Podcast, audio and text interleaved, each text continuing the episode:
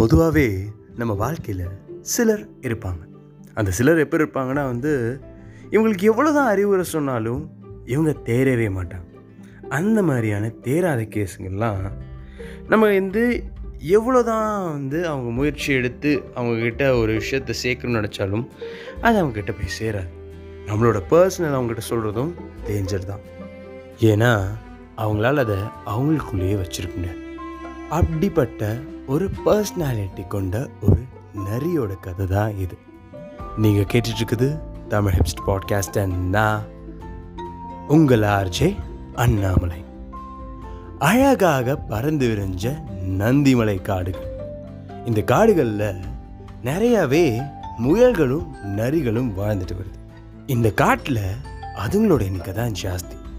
அதே நேரத்தில் இந்த ரெண்டு கூட்டம் தான் ஜாஸ்தி அங்கே இருக்கிறனால இந்த ரெண்டு கூட்டத்துக்குமே அங்கே உணவு பற்றாக்குறை இருந்துக்கிட்டே வந்திருக்கு.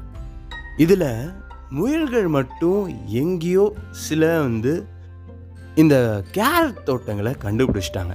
அதில் ஒரு முயல் மட்டும் ஒரு கேரட் தோட்டத்தை கண்டுபிடிக்குது. இந்த கேரட் தோட்டம் எங்கே இருக்குன்னா மற்ற எல்லாருக்கும் விட தெரியாமல் எங்கேயோ கொஞ்சம் ஒளிஞ்சு மறைஞ்சிருக்க ஒரு கேரட் தோட்டம். இதை டக்குன்னு யாரும் கண்டுபிடிச்சிட முடியாதுங்கிற மாதிரியான ஒரு தோட்டத்தை ஒன்று அது கண்டுபிடிச்சிருது.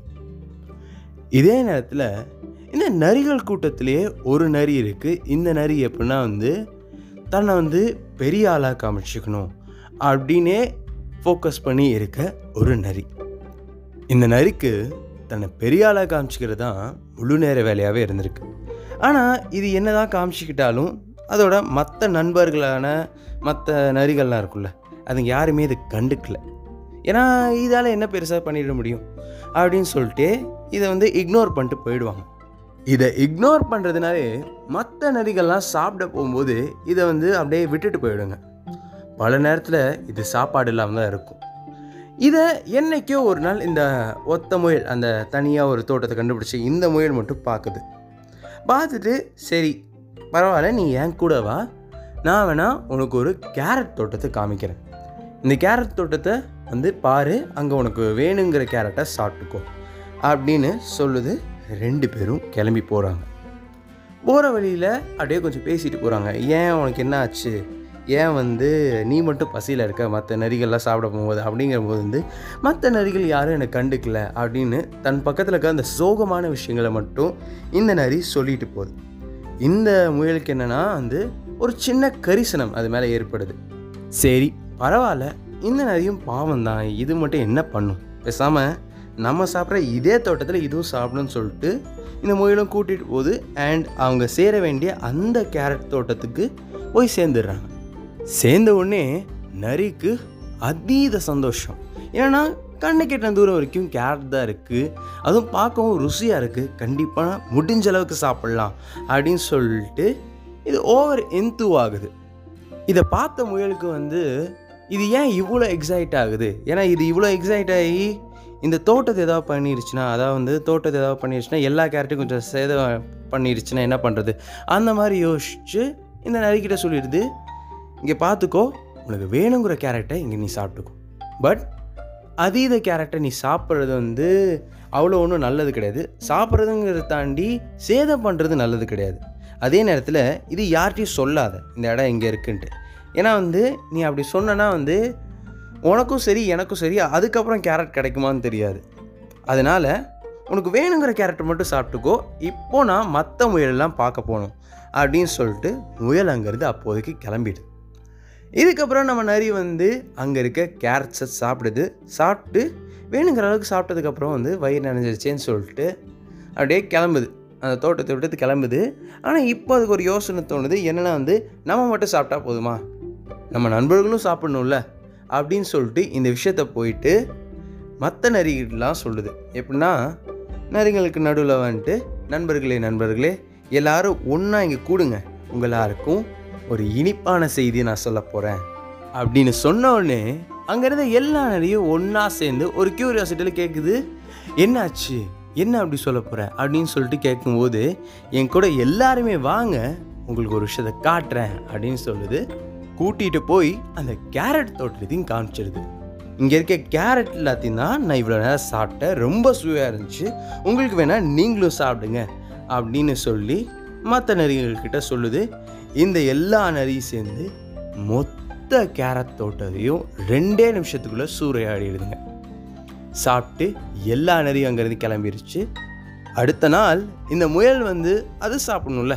சாப்பிட்றதுக்காண்டி இந்த தோட்டத்துக்கு வந்து பார்த்தோன்னே தோட்டத்தோட நிலைமையை பார்த்துட்டு இதுக்கு ஒரு அதிர்ச்சி. ஏன்னா வந்து அந்த நரிக்கிட்ட முதலே சொன்னோமே இப்படிலாம் பண்ணாத அப்படின்னு சொல்லி. அதுக்கப்புறம் ஏன் இப்படி பண்ணுச்சு? அப்படிங்கிற அந்த ஒரு கோவம். ஆனால் அதே நேரத்தில் அதுக்கும் பசிக்கும்ல. அதெல்லாம் என்ன பண்ணும்? வேறு தோட்டம் இருக்கான்னு தேட ஆரம்பிக்குது.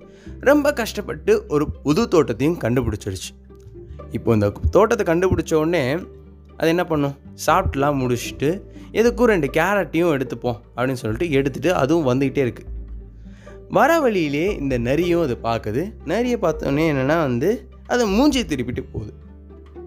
இந்த நரி ஓடி வந்து திரும்பி கேட்குது என்னென்னா வந்து நண்பா இந்த கேரட்டு உனக்கு எங்கேருந்து கிடச்சிது? உனக்கு புது தோட்டம் தெரியுமா? அப்போது எனக்கு சொல்லு அப்படின்னு கேட்குது முயல் வந்து மூஞ்சியை திருப்பிட்டு போயிடுது.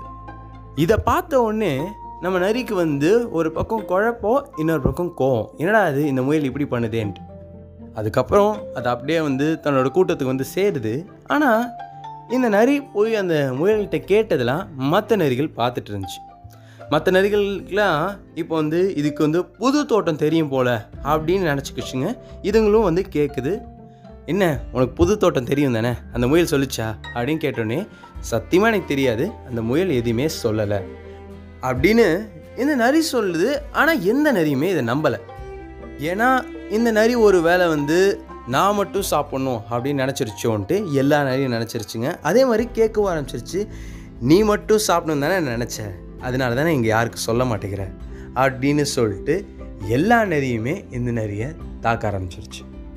ரத்த காயம் வர அளவுக்கு இந்த நரிக்கு அடிபட்டுருச்சு.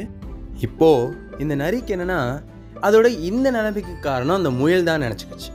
ஏன்னா அந்த முயல் மட்டும் இப்போது அந்த புது தோட்டம் எங்கே இருக்குன்னு என்கிட்ட சொல்லியிருந்தா நான் இந்த மாதிரி ஆயிருக்க மாட்டேன்ல.